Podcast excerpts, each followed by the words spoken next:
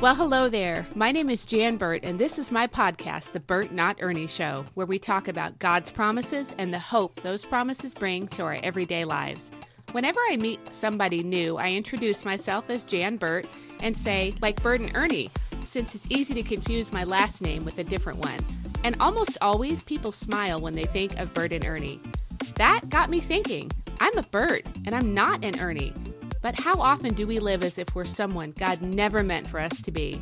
Part of knowing who you are is knowing who you're not. Hence the name, The Bert Not Ernie Show. I'm so glad you're here. Let's dig into God's promises.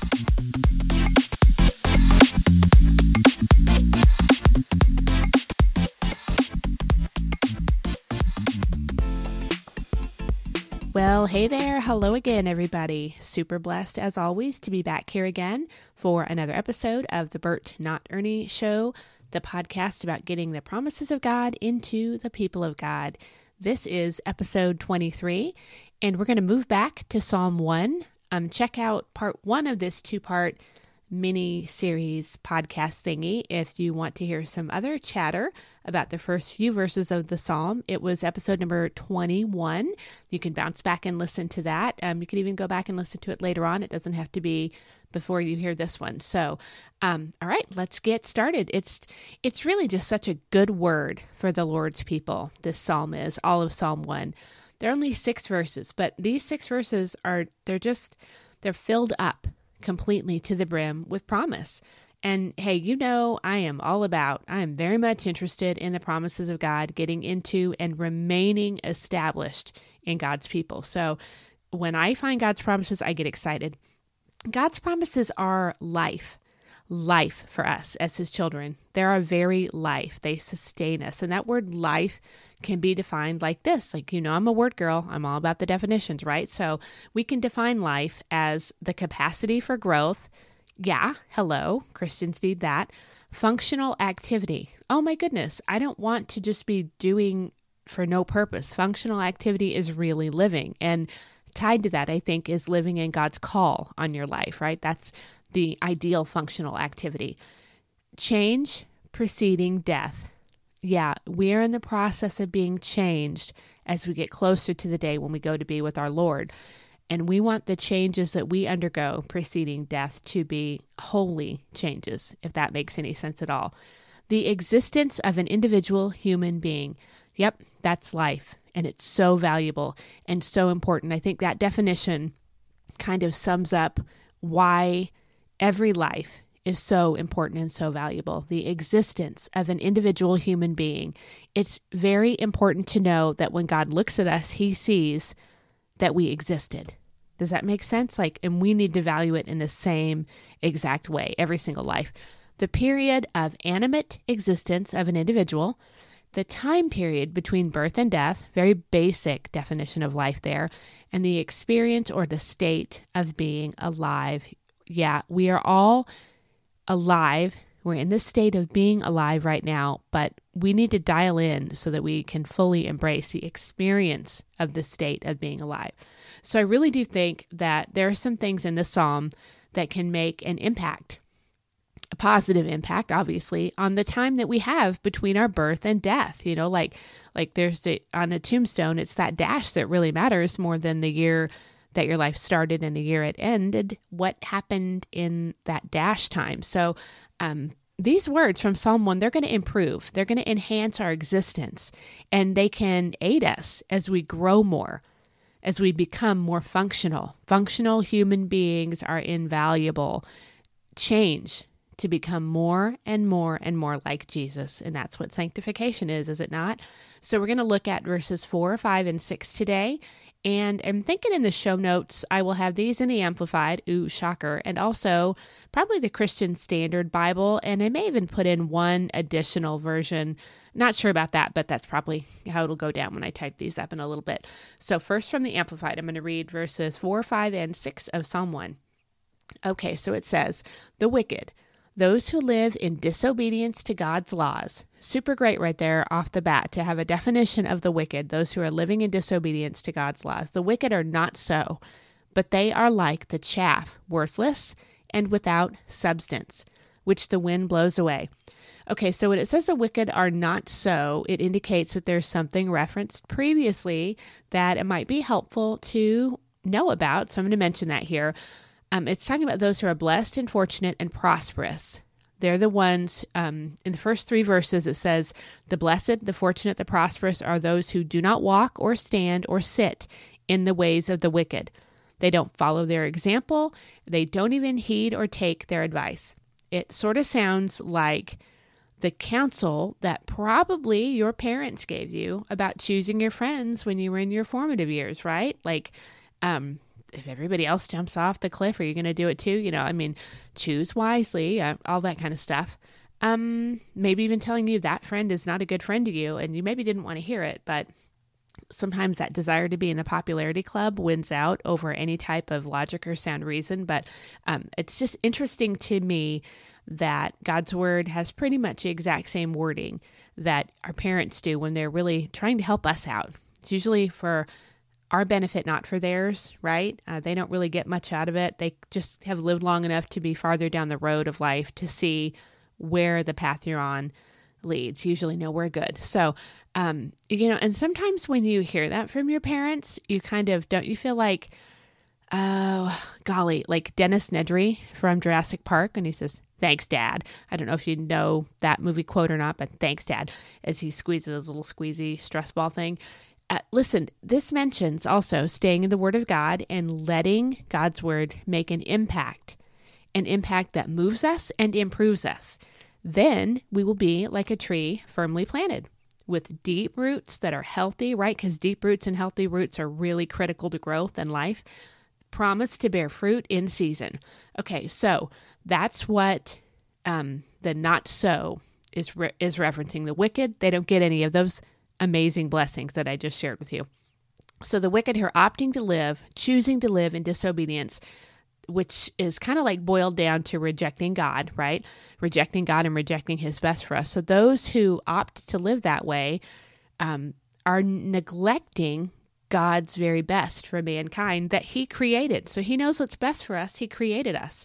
Rejecting God's best for us and rejecting God's best for others is more common than maybe we want to acknowledge. And it should kind of rend our hearts a little bit that we see that so often in society around us. And those who live in that state of disobedience, they're described here as chaff, worthless, without substance, like so wimpy and weak and just just worthless, worth nothing that the wind blows them away. Yeah, no, not a lot of positive right there. No. Verse 5 from the Amplified says, Therefore the wicked will not stand unpunished in the judgment, nor sinners in the assembly of the righteous. And then verse 6 For the Lord knows and fully approves the way of the righteous, but the way of the wicked shall perish. All right, well, I'm thinking here that we just probably just need to get right down to the nitty gritty and dig around a little bit, dig kind of deep to find what God has for us here as far as specific promises. That's the whole purpose of the podcast, which promises fuel our hope. Does that make sense? Like your hope is not fueled by um, randomness or, um, you know, I'm caffeinated. I'm on my third cup of coffee this morning, so I'm feeling real hopeful. That's not the kind of hope that actually accomplishes anything. Hope is fueled by specific promises. So, uh, what's in here that we can find? Is there any treasure that we can mine? Well, yeah, it's God's word, so there's always mineable treasure. Let's just dig around for it.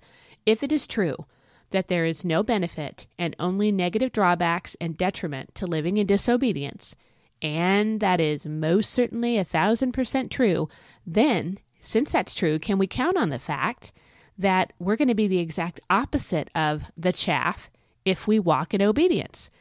I think that makes sense, right? Like if we walk in obedience and we get the exact opposite of the chaff. I need to say at this point that in this right here in the podcast, I just want to say it's crazy vital, really important vital to remember we do not obey a list of Pharisaical rules and regs, as our regulations are called regs in the military, and do's and don'ts. We truly do have freedom in Christ. We absolutely do. But we obey based on these words that Jesus spoke in John 14, 15. We don't obey because of a list of rules And we really don't want to obey because of fear of punishment. We want to obey because Jesus said, If you love me, you will obey my commands. That's John chapter 14, verse 15. I will put that in the show notes. Jesus also promised that his commands are not burdensome, that his yoke is light and it is well fitted to us. That means my yoke is well fitted and your yoke is well fitted, and my calling is not going to be identical to yours. And if I try to wear your yoke, it's probably not going to be well fitted to me. He's a personal God. That's another thing that this tells us. But we don't want to obey him for any reason other than we love him and we want to be close to him. Okay, so um so we get the blessing that is the opposite of chaff and some kind of some like I don't know, sort of synonyms for chaff might be sewage. That's gross. Swill. Uh, think of that like in maybe the an old book you read from the 1800s or something. It's a set in the 1800s, and they talk about the swill down in the bottom of the the jar or whatever. It's just gross, right? Just yuck. Riff raff, waste. Okay, that's not us, right? As children of God, those things do not describe us. The antonyms of chaff would be gem, goody. That one's pretty awesome. Jewel, pearl, treasure. That's what you are to the Lord. You are His treasure. You are his jewel. You're a gem to him. You are literally a gem of a person. Who wouldn't want that to be their description? If you don't want that to be the way that God feels about you, something's really broken inside of you, and you may be dealing with some sort of oppression or something uh, like an orphan spirit. Um, and I'll probably do a podcast on that at some point. But like, this is what God says about you. It's you. Why would you not want that to be your description? Seriously, somebody calls you their treasure if somebody's telling you you're that you're a gem, you're a catch, you're a plum, you're a peach, hey, it doesn't really matter whether or not words of affirmation are kind of your thing, your love language. It doesn't matter because those kinds of words spoken over you, that's going to put a pep in your step no matter what. That's it's incredible that that's what God says about each one of us, about you, about me. It's true. So, you know, did I not say there was some promise here for us? There absolutely is. So, the wind is not going to blow us away, folks. We are rooted.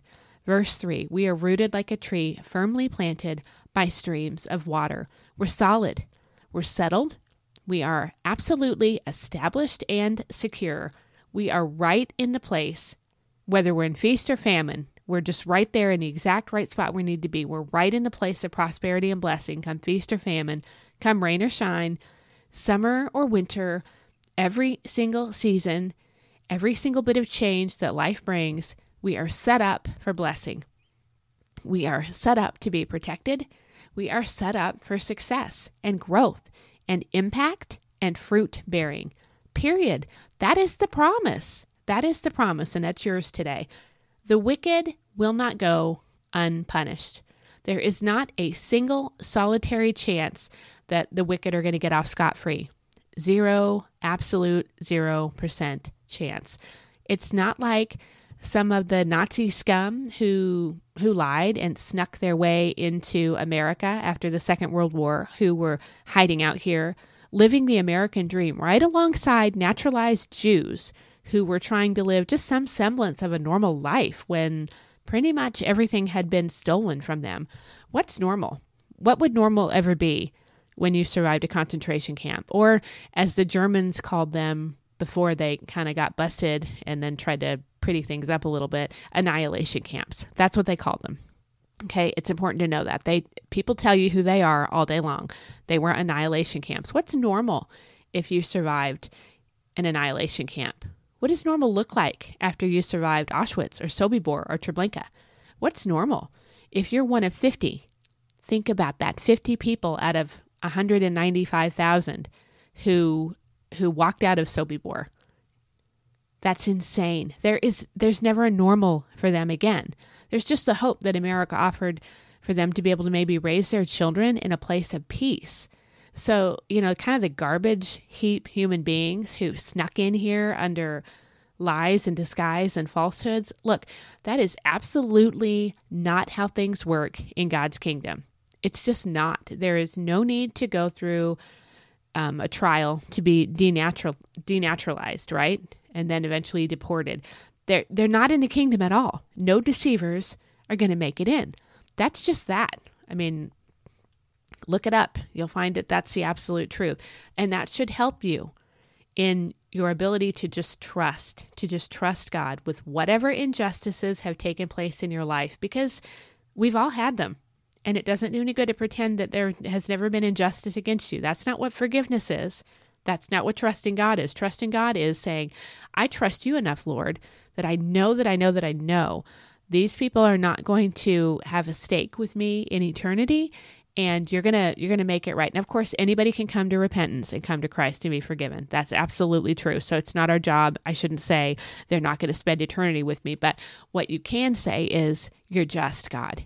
You're just. This isn't going to pain me anymore when I step into eternity, and it's not going to rule over me now because I'm going to walk in total forgiveness. And that means just giving them over to you and giving the injustice over to you. So that brings a lot of freedom when you can just trust God like that. God's not a man that he should lie, and he actually is incapable of lying. He cannot do it. He's a God of justice, and he cannot be otherwise. I'm going to say that again. God is a God of justice, and so he cannot possibly be otherwise. Right there, lying there, right there, there lies the promise for us from verse 5. We do not have to stand shoulder to shoulder with those who do not know and will not bend the knee to King Jesus. That is not how it works on the last day when everyone stands before the Lord. You don't have to stand side by side with them.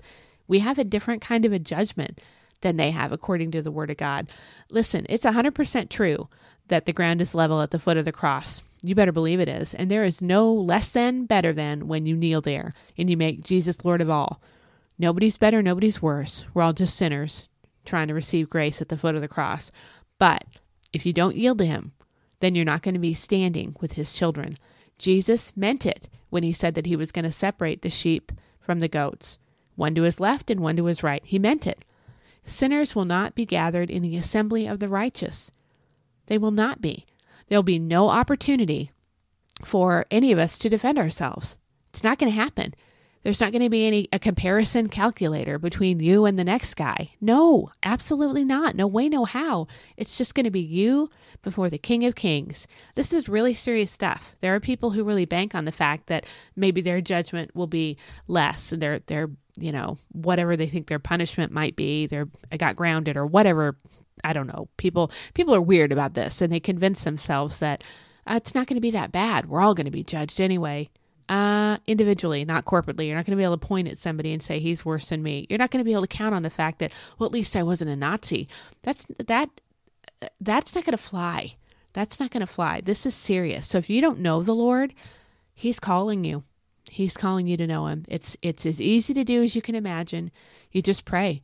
You just tell the Lord that you want to trade out your messed up life for the life that He gives, that you receive what He did on the cross to pay for your sins as total payment, that you're going to turn and follow Him. You're not going to put your hand to the plow and look back. You're going to follow Him wholeheartedly, and uh, and just and pray and ask Him, Lord, speak to me, reveal to me who You are, show me what You want me to do with my life, make me whole, and make me holy, and forgive me. And He'll do it, right? This is there's no time to play around because you don't know what day might be the last day that you have your last heartbeat. You don't know when you're going to stand before the lord but um, so if you don't know him please know him. You can always message me and i would love to talk more with you about that. We have a really big whopper of a guaranteed promise here. We do not have to stand in the same locale as those who reject the lord in this life. The wicked. God's got them folks. God's got them and their judgment ain't going to be apples to apples with the children the king are going to get. What we're going to get as children of the king, it's not going to be an exact comparison to the judgment that they're going to be dealing with those who will not submit to the Lord. It's going to be very different. You know what I mean? Like, that's a promise. That's a promise. Do not die without knowing the one who paid it all on the cross. Please don't. Just don't. Just don't. You don't want that judgment. You want eternal life with the Lord. Okay, oh man, oh man, do I ever love this last little part of Psalm 1. This is the point in the episode where I got to remind you that this is the first psalm in the book of Psalms. Psalm 1 of 150 psalms, right? This is our trendsetter. It sets the tone, it lays the foundation. That's the reminder that this that this book the rest of the book builds on Psalm 1, right? It sets the total tone. So the last few words before the building begins, it's like the one final look over the whole foundation, the foundational work. And that makes it really important because nobody goes on to build a building, a skyscraper, if they haven't really looked over the foundation to make sure everything's set and ready. It just would be a, foolishness, total cannon fodder, a complete waste to build without doing that last check. So, this last verse of Psalm 1 is our opportunity to do like a foundation check before we move on. Okay, so the Lord knows. The Lord knows. Jeepers, like that right there is huge. That's so much comfort right there. Like you could just stop right there and say, The Lord knows. Jesus knows.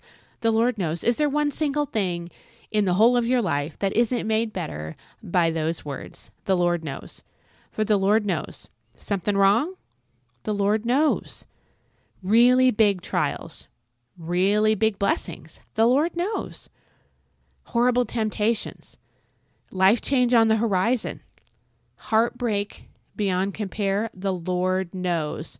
The Lord knows the promises of God to us. We're just so blessed. God's so good, and life is so much the richer because we know what He's spoken to us. But He's spoken it to us, He's spoken it about us, He's spoken it over us. The Lord knows. Okay, so for the Lord knows and fully approves the way of the righteous. The Lord knows and fully approves the way of the righteous. Okay, listen, if you're in Christ, you're fully approved. You cannot get more approved. Can you obey better? Can you keep on letting the Holy Spirit do a sanctifying work? Yeah, absolutely, of course. But be more approved? No, no. That's like saying I need to be I need to work to be more loved by God. You can't be more loved. You can't be more approved. It doesn't work that way. You're already fully approved and totally loved. So there's no more to be added to that word fully. Fully means fully, right?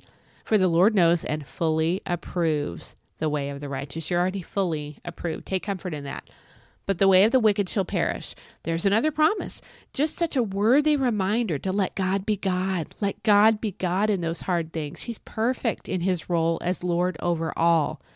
God is perfect in his role as Lord over all, and all does mean all. Let him be who he is without any fret or the worry or all the other stuff that we sometimes drag along with us when it relates to difficult people, wickedness, hardship, when we've really been wronged. It's hard to do this, but it's so important to just let God be God because He's so perfect at it. Just take some time. Take some time. I'm going to encourage you, please do this. You have time if you're on quarantine right now, so just do this. Take the time to write out Psalm 1. Um, and if you want, just just write out verse 6. I'd like you to write out all of it, but if nothing else, Psalm 1, verse 6 maybe from the Amplified. You can Google that uh, and put it on a sticky note. Stick that to your kitchen window, to your laptop, um, your bathroom mirror, somewhere where you can see it, where it'll be kind of a key part of the foundation of your life. Just do this for the next week or 10 days. Just look at it and read it and ponder it all the time. Make it a part of your foundational, um, you know, your spiritual growth right now. I really do believe that if you can focus on this one verse, for the next seven to 10 days, it's going to make an impact. It's going to have a difference. Your stress is going to lessen. Your trust in the Lord, it's going to go up. It's going to grow. Your hope, your hope will flourish. Your heart will be a lot more at ease. All that good stuff. All that good stuff. Give it a shot. Um, maybe even do it right now. I'm about to wrap up the podcast, so you could do this right now. Write it down so you don't forget. It's in the show notes. I know if you're listening um, on your phone while you uh, go on a run or something, you may not want to look at your show notes, but you can you can look it up. Psalm 1 6 amplified. Write it down right after you're done with this. You can even put it in your phone and set a reminder every day to just read it. That would be that's a great way to do it. Listen, um you don't want to put off what the Lord wants you to do because Satan will try to steal it from you every time. So if God's laying on your heart that this would be a benefit and a blessing to you, do it right away. Satan's a scoundrel. He's just a thief. So we can't expect him to be, you know, doing something other than being a thief. He's always running around in his thievery. Don't expect him not to be. So, whatever it might be that the Lord is calling you to do, I think this is a word for somebody. Whatever God's calling you to do, do it right away because Satan will steal it from you and you won't remember. Um, and that's just heartbreaking. Okay, but that's it for this episode. I'm super blessed that you were here and joined me. Like, I'm um, getting the last little bit of formatting done on an ebook I've written called So Long Guilt and Shame, and it's going to be up on my website, janalbert.com, within the next couple of days. It's pretty much done. And then uh, next time, on the Bert Not Ernie show, we are going to talk about Jesus' dominion because there's a lot of promise that comes when we think about his sovereignty and his dominion. The promises are massive. They're massive there. So we're going to probably look at Daniel and maybe Philippians. Um, you know, it kind of feels relevant right now to think about his the dominion of the Lord Jesus in these really crazy, uncertain, turbulent times. It's always a good thing to remember that based on the word of God, who really is on the throne? Who's really actually on the throne? So we're going to look at Daniel and then um, I think just Philippians in addition to that. Okay, all right. That is it for today. I just want to say, Lord bless you. And I really do mean that. Lord bless you and keep you. Make his, may his face to shine upon you. May his favor be upon you and upon your children and your children's children in the name of Jesus. Thanks for listening. And I will, I'll be back here again super soon. Um, this podcast is probably going to go live on Monday, April 20th. And I'm thinking the next one will go up Thursday or Friday. So thanks so much. See you next time. All right. Bye bye. I'm so glad you joined me for this episode of the Bert Not Ernie Show. It's an honor and a blessing to talk about God's promises with you. Have a fabulous day, and remember, part of knowing who you are is knowing who you're not. Lord bless. I'll see you next time.